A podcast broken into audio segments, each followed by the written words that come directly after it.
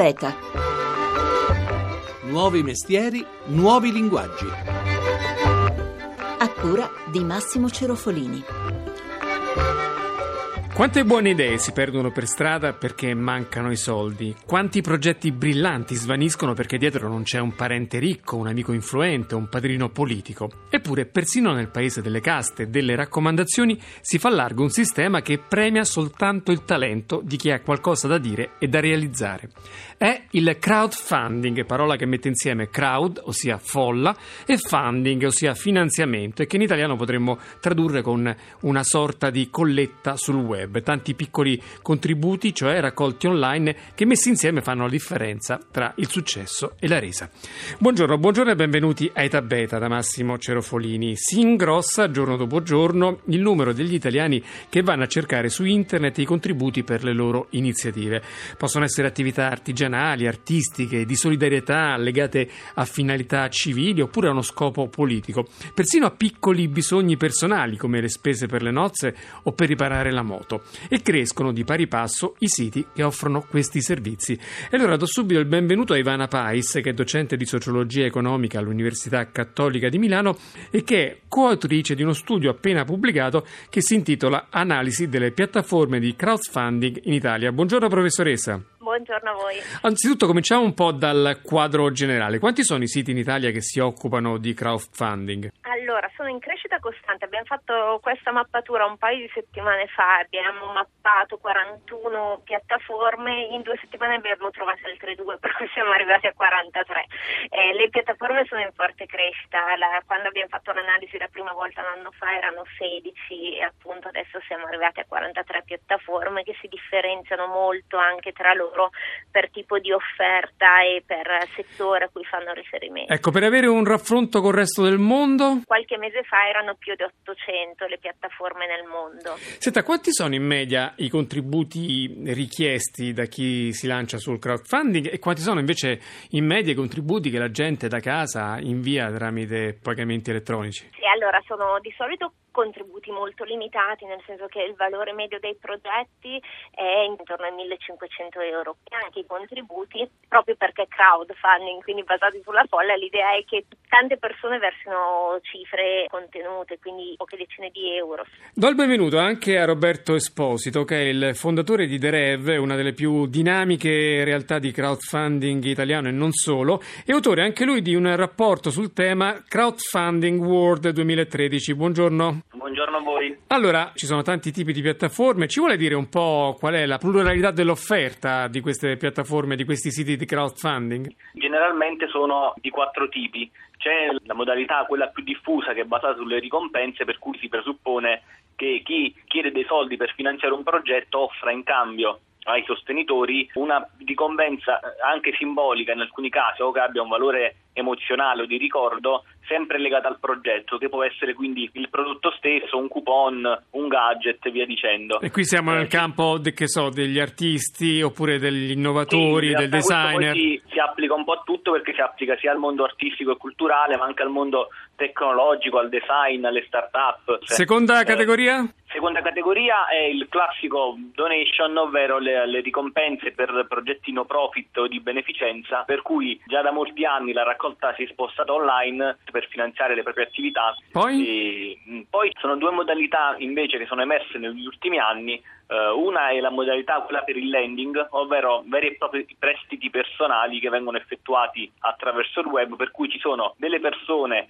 che mettono a disposizione un piccolo capitale personale da prestare a chi richiede un eh, finanziamento che poi però verrà restituito con dei tassi di interesse e verranno comunque tutti gestiti dalla piattaforma anche con molte garanzie quindi in maniera molto controllata e trasparente. Infine la modalità emersa per cui l'Italia è anche sotto i riflettori internazionali è quella dell'equity crowdfunding che è appena stata regolamentata dalla Consob, anche se ora stanno iniziando ad esserci le prime piattaforme approvate ed è una raccolta fondi esclusivamente riservata alle start-up innovative iscritte al nuovo registro della Camera di Commercio, per cui è possibile fare la raccolta di capitali online, in sostanza il donatore diventa un investitore perché la, il proprio contributo economico eh, offre in cambio una piccola quota, una percentuale del progetto da realizzare della start-up e quindi si diventa azionisti in un certo senso, anche se ovviamente è ben diverso poi dal tipo di azionista classico a cui siamo abituati. Senta, poi ci sono per esempio le scuole che riparano un muro che è crollato, o anche i politici che, fa, che finanziano delle campagne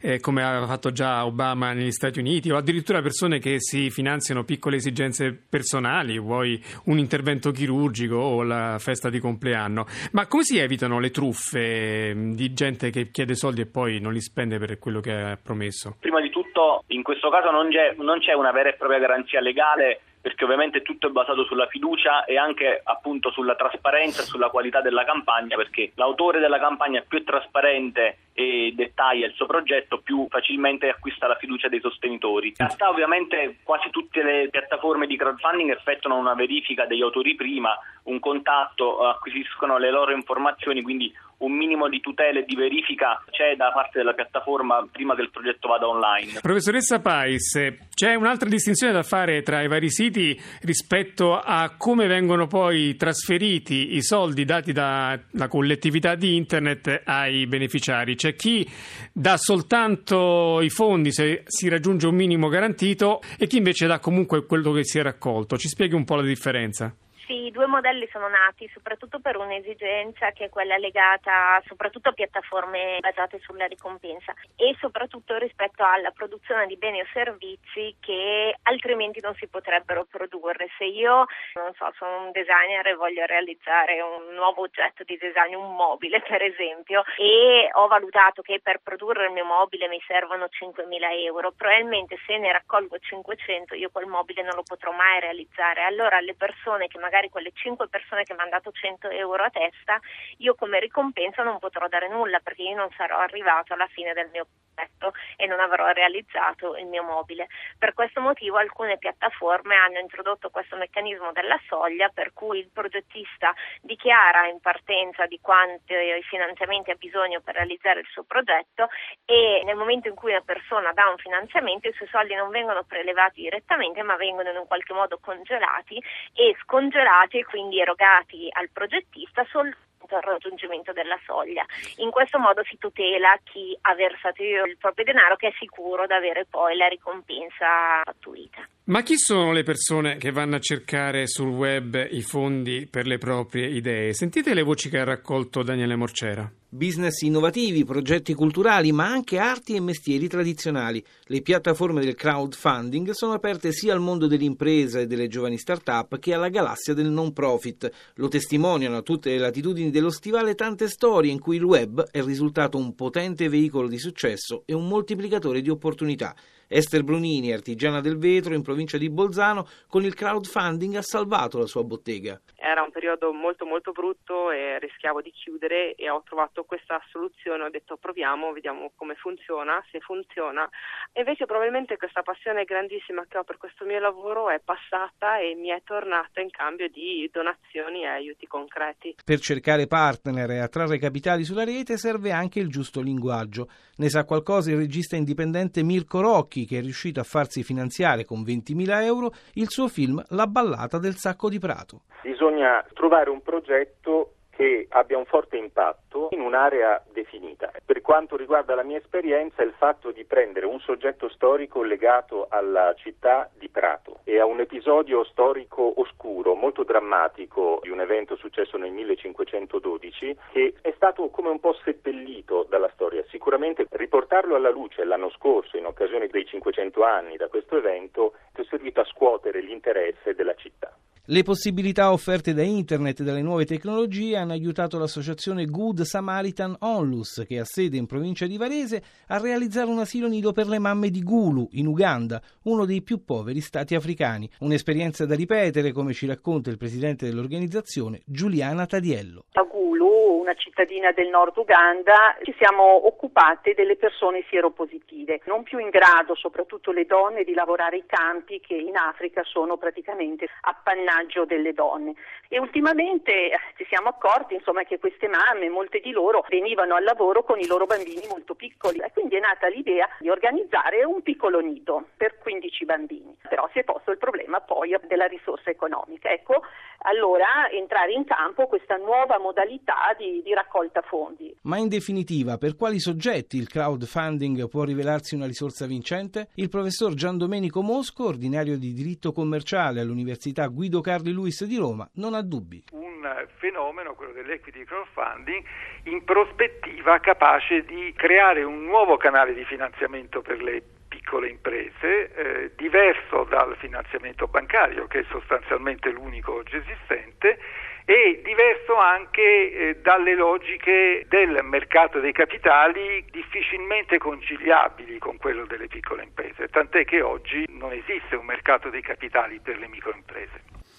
Roberto Esposito, fondatore di The Rev, ovviamente lo accennava uno degli intervistati poc'anzi, non basta mettere sul sito una bella idea per vedersela automaticamente finanziare, ci vuole anche un po' di capacità di coinvolgimento, così? Sì, assolutamente, in realtà la fase di creazione del progetto che deve essere curata in maniera molto attenta è solo l'inizio della campagna di crowdfunding che mediamente ha una durata poi di tre mesi. E per tre mesi l'autore deve coinvolgere, deve aggiornare, motivare i sostenitori e quindi promuovere la sua campagna affinché il pubblico riesca a diffondere poi la sua idea e renderla virale perché appunto il crowdfunding si basa sul fatto che in un primo momento c'è una prima cerchia di sostenitori, fan del progettista o del suo progetto che lo sostengono ma poi è necessario innescare una sorta di meccanismo virale facendo in modo che questa cerchia a sua volta diffonda a macchia d'olio e attiri nuovi utenti che magari non conoscono ancora il progetto e lo scoprono decidendo di partecipare. Per questo motivo nel, nel nostro ebook abbiamo incluso una parte molto dettagliata che è un vero e proprio manuale di crowdfunding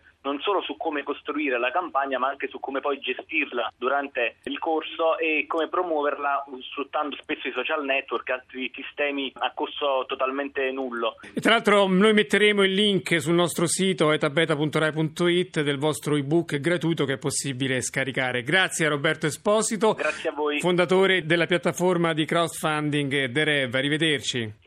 Voi, arrivederci.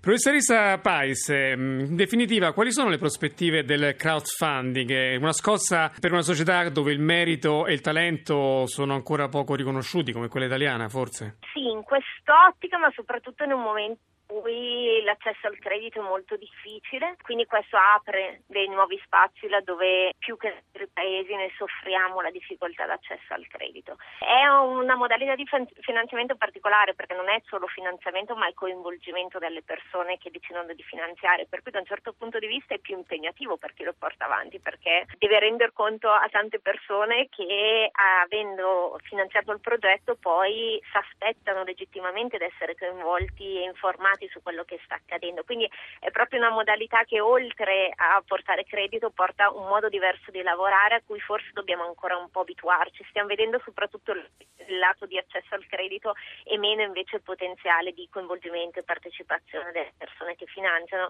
e che sono contemporaneamente spesso finanziatori e consumatori, figure un po' miste con cui dobbiamo ancora un po' prendere le misure.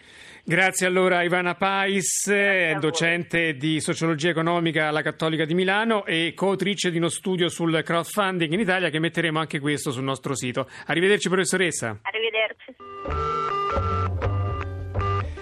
E chiudiamo con Radio Pitch, pochi secondi per convincerci sulla qualità di un'idea. Oggi il microfono passa ad Alberto Falossi, fondatore di Capipal, un sito per il crowdfunding rivolto alle piccole esigenze. Sentiamo. Capipal è un sito di crowdfunding eh, specializzato su progetti personali, quindi ad esempio un compleanno, una lista nozze, spese mediche, spese scolastiche. È aperto a tutti, è gratuito e l'unico requisito è che l'obiettivo della raccolta sia legale. Come funziona? Si va sul sito, si crea la solita pagina con la descrizione e si passa il link agli amici. A quel punto chi vuole potrà donare con la carta di credito. Il passaparola è chiaramente fondamentale. Più amici e più contatti si riescono a coinvolgere e più sarà probabile raggiungere il risultato e raccogliere tutti i soldi del nostro progetto. E siamo alla fine, scriveteci a etabeta.it e mentre per riascoltare le puntate trovate il podcast sul sito www.etabeta.rai.it. Vi raccomando poi di seguirci su Twitter e di iscrivervi alla nostra pagina Facebook in modo da ricevere i nostri aggiornamenti quotidiani sull'Italia e sul mondo che innova. Basta cliccare sul tasto mi piace della pagina Facebook. Grazie in regia a Daniele Di Noia, linea alla terra da Massimo Cerofolini. Passate un buon fine settimana.